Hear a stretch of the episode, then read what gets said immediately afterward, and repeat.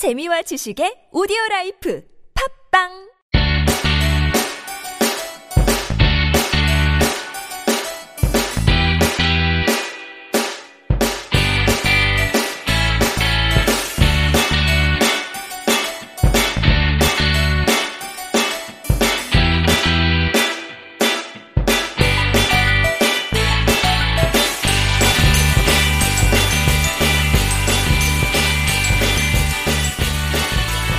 찾아가는 법률 서비스를 지향하는 법률사무소 시우 김사면 변호사입니다. 일곱 번째 함께 있는 민법 음, 강의를 시작하도록 하겠습니다. 음, 주말이 오기 전에 어, 평일에 한두 차례 꼭 팟캐스트 이 내용을 올리고 싶었는데 이번 주도 또 정신없이 흘러가고 말았습니다. 어, 이리저리 뛰어다니다 보니 벌써 주말이고 또 벌써 일요일이네요. 예, 다음 주에는 꼭 여유를 갖고 음, 예, 부지런히 예, 함께 있는 민법의 내용을 올릴 수 있도록 노력해 보도록 하겠습니다. 어제 음, 부모님 댁에 갔다가 이제 돌아오는 길에 라디오를 우연히 듣게 되었는데 음, 그 라디오에서 러브레터와 관련된 그 영화 관련된 스토리를 어, 이야기하면서 그 OST 음악도 같이 이렇게 들려주는 내용이었습니다. 어, 오랜만에 아, 러브레타라는 영화를 다시 한번 되돌아볼 수 있어서 너무 좋았는데요. 영화를 보셨는지 모르겠네요. 저는 어, 10번도 넘게 본 것 같습니다. 너무 어, 그 러브레타라는 영화를 너무 좋아해서 어, 음, 많이 봤던 것 같아요. 벌써 아, 아직까지도 그 내용이 다 기억나고 그 순간순간 그 라디오를 통해서 그 영화 이야기를 할 때 그 장면들이 제 머릿속에 어, 그려지는 걸 보면 그 영화가 저에게 참 많은 어, 감동을 주었던 것 같습니다. 우연히 음, 그 약혼자죠. 약혼자의 그 편지를 통해서 어, 음, 과거 자신이 가지고 있었던 잊고 있었던 그 추억을 어, 되돌아가는 찾아가는 그 과정이 너무 아름다웠고 그 과정 속에서 어떤 자신의 첫사랑이랄까요? 그, 그, 모르고 있었던 그 첫사랑의 그 마음도 확인하게 돼서, 어, 감동의 눈물을 흘리는 그 마지막 장면도 무척 인상적이었던 것 같네요. 음, 가끔 우리는 너무 많은 것들을 잊고 사는 것이 아닌가라는 생각이 듭니다. 물론, 음, 주어진 것에 충실히 어, 자신의 의무를 다하는 것이 물론 중요하긴 하지만 가끔씩 음, 자기가 의도했던 아니면 의도하지 않았던 음, 어떤 작은 그런 기회, 단서로 인해서 어, 그동안 잊고 있었던 것, 자신이 어떻게 살아왔는지 그 삶의 모습들, 추억들 그런 되돌아보는 그런 여유를 가졌으면 하는 어, 바람을 가져보네요. 네, 그러면 어, 지난번 부재와 실종과 관련된 그 조문들을 한번 다시 한번 읽어보고 오늘은 실종과 관련된 어, 내용을 한번 읽어보도록 하겠습니다. 어, 부재자의 재산 관리라는 제목으로 제 22조가 시작됐는데 종래의 주소나 거소를 떠난 자가 아, 이, 런 사람들이 어, 부재자죠. 종래의 주소나 거소를 떠난 자가 재산 관리인을 정하지 아니한 때에는 법원은 이해관계인이나 검사의 청구에 의하여 재산관리에 관하여 필요한 처분을 명하여야 한다. 본인 의 부재 중 재산관리인의 권한이 소멸한 때에도 같다. 제2항은 본인이 그 후에 재산관리인을 정한 때에는 법원은 본인 재산관리인 이해관계인 또는 검사의 청구에 의하여 전항의 명령을 취소하여야 한다. 라고 규정되어 있어서 부재자의 경우엔 음 어쨌든 그 종래 주소나 거소에 떠나 있는 사람이기 때문에 그 사람의 어떤 재산 관리를 어떻게 어, 처리해야 되는지가 중요한 문제이고 어, 그렇기 때문에 법원에 어떤 필요한 처분을 명할 것을 청구할 수 있다라는 것 어, 그런 내용이 제 22조에 어, 담겨져 있었고요. 제 23조는 부재자가 재산 관리를 정한 경우에 부재자의 생사가 분명하지 아니한 때에는 법원은 어, 이해관계인 등의 청구에 의하여 재산 관리인을 개임할 수 있다라는 거. 음, 부재자가 재산 관리인을 정하고 있었지만 어, 그 후에 부재자의 생사가 분명하지 않게 된 때에는 보다 공정하고 객관적으로 부재자의 재산을 관리할 수 있는 그런 재산 관리인으로 개인 바꿀 수 있는 가능성을 어, 두고 있는 규정이었고요.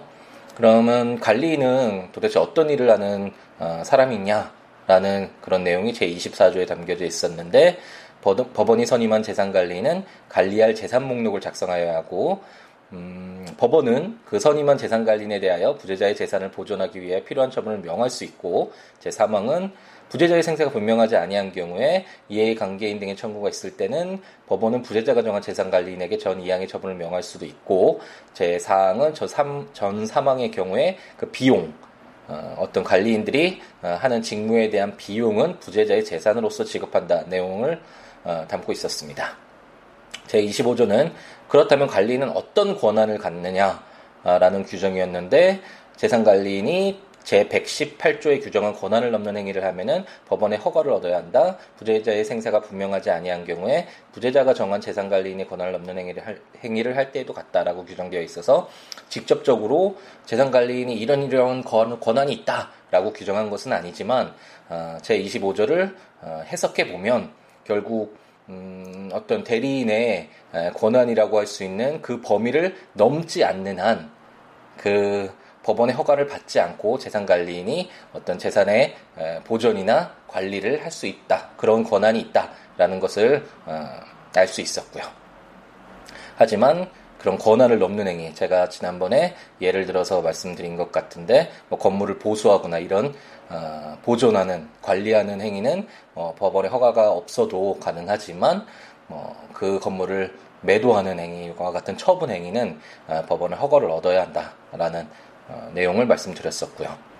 제26조는 음, 오늘은 법원은 재산관리인으로 음, 하여 부재자산의 관리인의 생사가 분명하지 아니하게 되는데 어, 어떻게 처리해야 될 것인가? 그 선임한 재산관리인을 보게 될 부재자의 재산으로 부재자랑 보수를 지금 어, 여기서 뭐 기억하셔야 될 게 동네 주소나 거소를 떠난 자가 부재자잖아요. 부재자가 정한 재산관리인을 때문에 어, 부재자가 그런 내용까지 뭐 제26조까지 연락이 두절되어 있는 그런 상태일 수도 있지만 자신의 의사를 가지고 종래 주소나 거소를 떠나 있을 수도 있잖아요. 뭐 재산 관리인을 어, 선임해 놓고 갈 수도 있고 선임하지 않고 갈 수도 있고 이런 부재자와 이런 부재자 중에 그런 부재자가 생사가 불분, 불명하게 돼서 어, 이 사람이 어, 종래 주소나 거소를 떠난 자가 살아 있는지 죽었는지 알 수 없는 경우에 이런 경우에 이제 어떻게 처리할 것인가라는 것을 담고 있는 것은 어, 이제 실종 이라는 실종 제도라는 그래서 이 부재와 실종이 약간은 구별된다라는 점, 이 차이점을 알아두시고 한번 접근해 보도록 하겠습니다. 민법 제27조를 보면 제 실종의 선고라는 제목하에 제1항 부재자의 생사가 5년간 분명하지 아니한 때에는 법원은 이해관계인이나 검사의 청구에 의하여 실종 선고를 하여야 한다.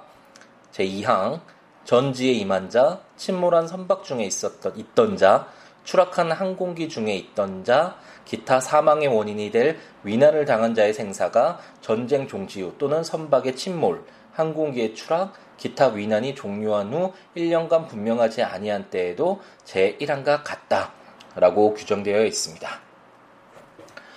음, 어, 다시는 있어서는 안 되는 그런 세월호의 참사라고 해야 되겠죠. 그게 갑자기 떠올라서 좀 마음이 많이 무겁네요. 음, 아직까지도 어, 어, 시신을 어, 찾지 못한 어, 음, 그런 부분들이 있는데 어쨌든 국민들이 물론 계속 뭐 슬픔 속에서 어, 살아갈 수는 없는 거겠지만 잊지 말고 우리가 이것을 계기로 고쳐야 되고 음, 바로 잡아야 될 것들은 잊지 않고 항상 경각심을 갖고 어, 바라봐주고 목소리를 내는 어, 어, 그런 자세가 필요하지 않나라는 생각을 갑자기 해봤습니다. 민법 제27조를 보면 실종이 어떤 경우에 선고되는가라는 그런 요건을 담고 있는 것을 확인할 수 있는데요. 부재자의 생사가 5년간 이제 5년이죠. 분명하지 아니한 때 이렇게 부재자의 생사가 그러니까 종래의 주소나 거소를 떠난 부재자의 생사가 죽었는지 살았는지를 알 수 없는 경우가 5년간 어, 지속된 경우에는 이해관계인이나 검사의 청구에서 법원에 청구를 하고 법원이 실종 선고를 어, 하여야 한다. 할수뭐 재량의 여지가 있는 것이 아니라 5년간 부재자의 생사가 분명하지 아니한 때에는 실종 선고를 하여야 한다라고 규정되어 있습니다. 다만 뭐 전쟁에 임한 자나 침몰한 선박 중에 있었던 자나 뭐 추락한 항공기 중에 있었던 자의 경우에는 5년이라는 그 시간을 어, 기다릴 5년의 시간이 너무 길다라는 것이겠죠. 1년간 분명하지 아니한 때 어, 실종의 선고를 하여야 한다라고 규정되어 어, 있는 것을 확인해 볼 수 있습니다. 그렇다면 제가 두 번째였나요? 첫 번째였나요? 말씀드린 것 같은데 어떤 법률을 읽을 때는 어떠어떠한 주체가 어떠어떠한 사람들에게 어떠어떠한 요건 하에서 어떤 요건을 충족하면 어떤 효과가 발생하는가 그런 주체와 요건과 효과 부분 이렇게 크게 이렇게 세 가지를 어, 범주를 딱 정해놓고 어떤 법률을 읽고 이해하면 아, 좀더 수월하게 법률을 이해할 수 있다라고 말씀드렸던 것 같은데 음, 이제 민법 제 27조에서 아 그래 이런 요건이 충족이 되면 아, 실종 선고를 하는구나라는 것을 이제 요건 부분을 알았어요. 그러면 어 그러면 실종 선고가 어, 내려지면 도대체 어떤 효과가 발생하는가 이런 의문점이 들겠죠. 음, 민법 제 28조는 실종 선고의 효과라는 제목하에 실종 선고를 받은 자는 전조의 기간이 만료한 때에 사망한 것으로 본다라고 규정되어 있습니다. 이제 요건 부분에서 아 5년 동안 부재자가 생사가 분명하지 아니한 때는 어, 이해관계인들의 청구에서 법원이 부, 어, 실종을 선고를 하는구나. 아, 그걸 알았을 때 이제 그럼 그 효과는 어떤 것일까? 어, 그것이 민법 제 28조에서 사망한 것으로 본다라고 규정되어 있네요. 어, 여기서 한 가지 뭐 참고로 해야 될 건 실종 선고를 받았을 때 어, 실종 선고가 나중에 뭐 10년, 20년 후에 내려질 수도 있잖아요. 사람이 계속 기다리고 뭐 어떤 사정에 의해서 청구를 못했을 땐 어, 그렇다면 그 10년 뒤, 20년 뒤 그 실종 선고를 받을 때 사망한 것으로 보느냐 아니면 뭐 언제로 그 사망 시점 어느 시점으로 볼 것이냐가 문제될 수 있는데 민법 제 28조는 실종 선고를 받았을 때가 아니라 전조의 기간이 만료한 때 그러니까 5년이죠. 5년의 기간이 만료한 때 그리고 특별한 뭐 전, 전쟁이나 뭐 침몰한 선막이나 이런 특별한 경우에는 1년의 기간이 만료한 때 사망한 것으로 본다 간주한다 사망한 것으로 본다라고 생각 아, 규정하고 있습니다. 쉽게 가장 쉽게 생각해 볼 수 있는 것은 어, 그렇기 때문에 아, 그러면 실종 선고가 아, 내려져서 뭐 5년의 기간이 만료한 그 시점에 사망한 것으로 보기 때문에 그 시점을 기준으로 해서 뭐 상속이 개시될 수 있겠구나 이런 것을 가장 쉬운 예로 한번 생각해 볼 수 있겠죠. 음, 민법 제 29조는 이제 실종 선고의 취소입니다. 요건과 효과를 봤는데 어, 그런 효과가 이제 발생하는 건 알겠다. 그런데 만약 그 실종 선고가 잘못된 것이었다면 어, 이것을 어떻게 처리할 것이냐. 지금 민법 제 28조에서 어, 사망한 것으로 본다라고 해서 뭐 상속과 관련된 어떤 재산적인 처리도 다 뭐 이루어지고 가족 관계에 있어서도 어쨌든 사망자로 보기 때문에 많은 변동사항이 있을 수도 있는데 만약 뭐 쉽게 예를 들어서 어 자기의 남편이 어떤 실종 선고로 인해서 사망한 것으로 본다면 재혼을 할 수도 있고 이런 식으로 다른 어떤 가족 관계에서도 많은 변동이 있을 수 있잖아요. 그런데 만약 실종 선고가 잘못된 것이었다면 이것을 어떻게 처리할 것인가가 문제될 수 있는데 민법 제29조는 실종 선고의 취소라는 제목하에 그런 내용을 담고 있습니다. 제1항은 실종자의 생존한 사실 또는 전조의 규정과 상이한 때에 사망한 사실의 증명이 있으면 법원은 본인, 이해관계인 또는 검사의 청구에 의하여 실종 선고를 취소하여야 한다. 그러나 실종 선고 후 그 취소 전에 선의로 한 행위의 효력에 영향을 미치지 아니한다. 제2항 실종 선고의 취소가 있을 때 실종의 선고를 직접 원인으로 하여 재산을 취득한 자가 선의인 경우에는 그 받은 이익이 현존하는 한도에서 반환할 의무가 있고 악의인 경우에는 그 받은 이익에 이자를 붙여서 반환하고 손해가 있으면 이를 배상하여야 한다 라고 규정하고 있습니다. 음, 조금 전에 말씀드린 것과 같이 어, 실종 선고로 인해서 사망의 효과가 발생하잖아요.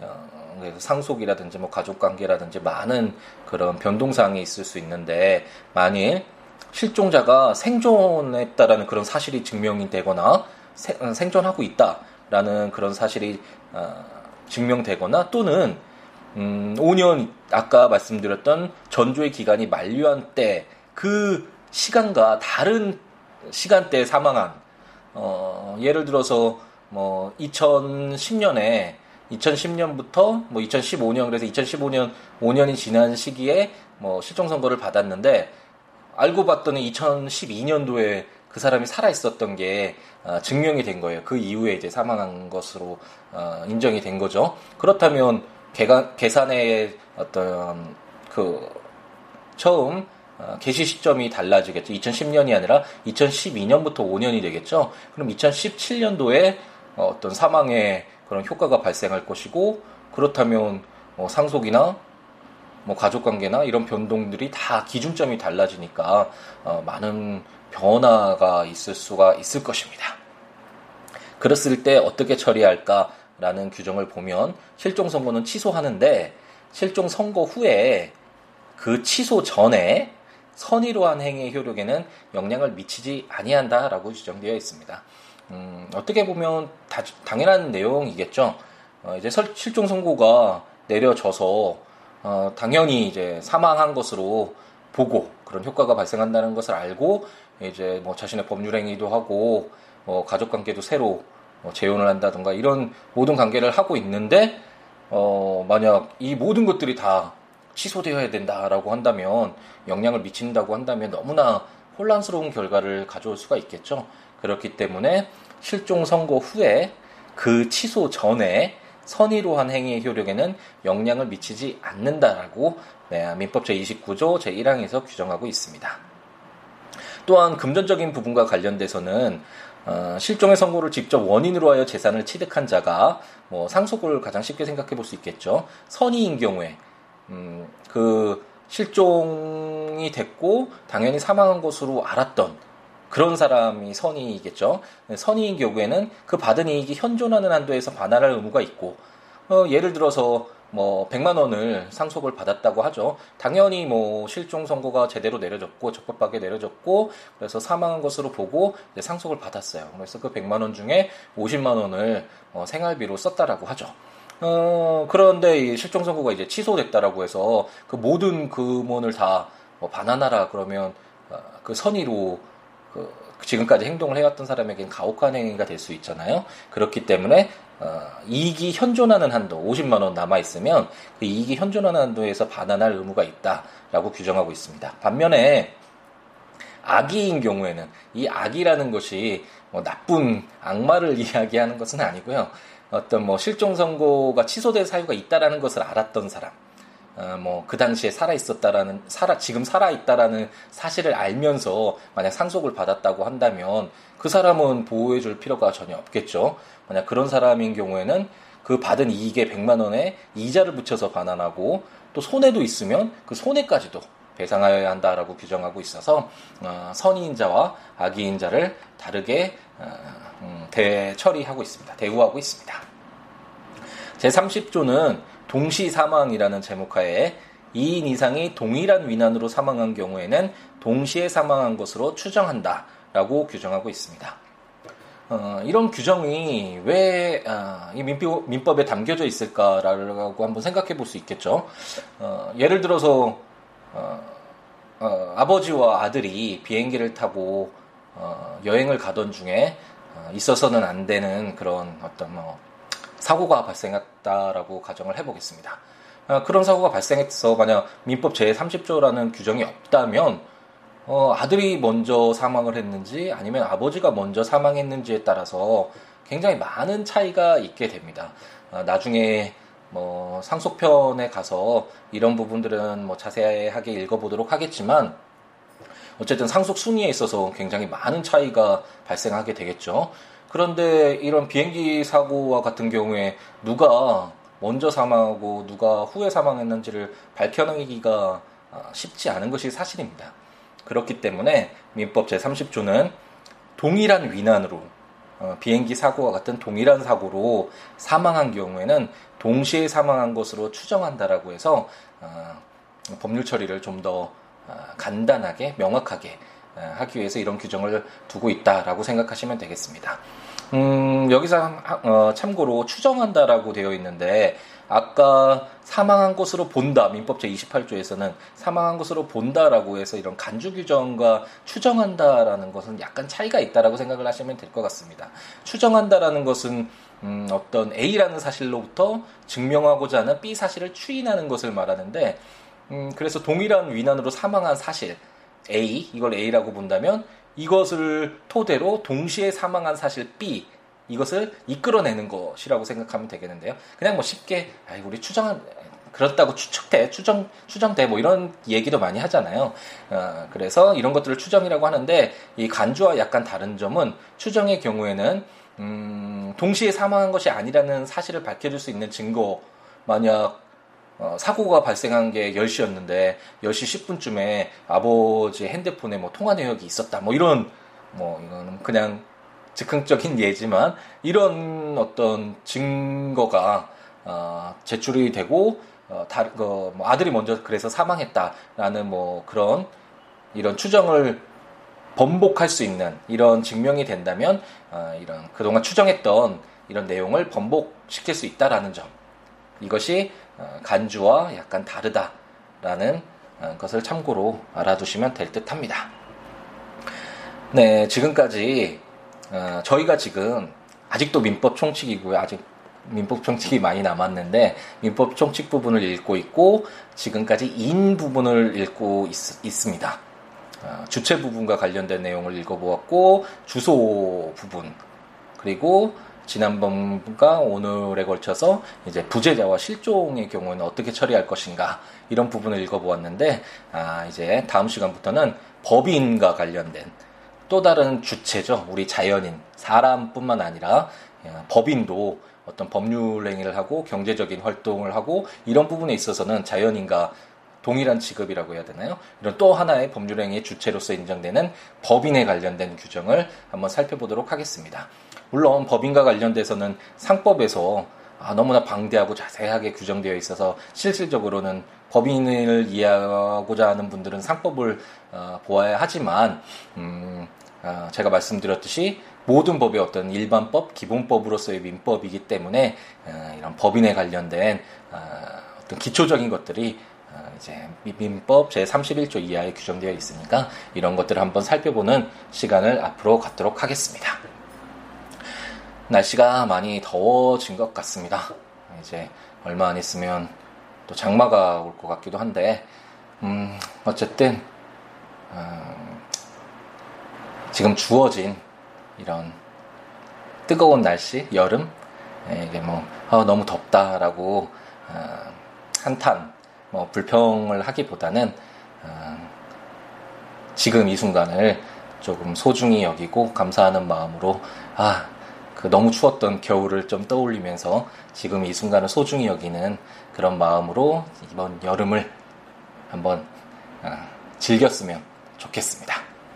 그러면 아 네, 언제든 어, siwo.net 네, 블로그를 통해서 연락을 주시거나 어, 떤 분이 어, 이 팟캐스트를 듣다가 어, 블로그에 이웃 신청을 해주셨더라고요. 너무 반가웠습니다. 네, 언제든 찾아오셔서 저에게 연락 주시고 좋은 말씀 네, 주시면 감사하겠고요. 시우로 점, 아, 골뱅이, 아, 시우로 골뱅이 gmail.com으로 이메일을 주시거나 026959-9970으로 전화를 주셔서 아, 저에게 물어보시면 제가 아는 한도에서 최대한 아, 자세하게 설명드리도록 하겠습니다. 아, 또 어떤 블로그에 어떤 분이 아, 저에게 전화 상담을 해, 하시고 나서 아, 그래서 상담 잘 받았다라는 내용을 블로그에 적어주셨던데 너무나 감사합니다. 그런 부분들은 저에게 큰 힘이 되니 에, 되니까 음, 많은 분들이 음, 사소한 내용이더라도 저에게 연락 주시고 음, 함께 하고 있구나. 제가 혼자서 떠들고 있는 것이 아니구나라는 걸 느낄 수 있도록 호응을 주시면 감사하겠습니다. 오늘 하루 하루도 마무리 잘 하시고 다음 주 더 행복한 지금보다 훨씬 더 나은 한 주가 될 수 있도록 준비 잘 하시기 바랍니다. 감사합니다.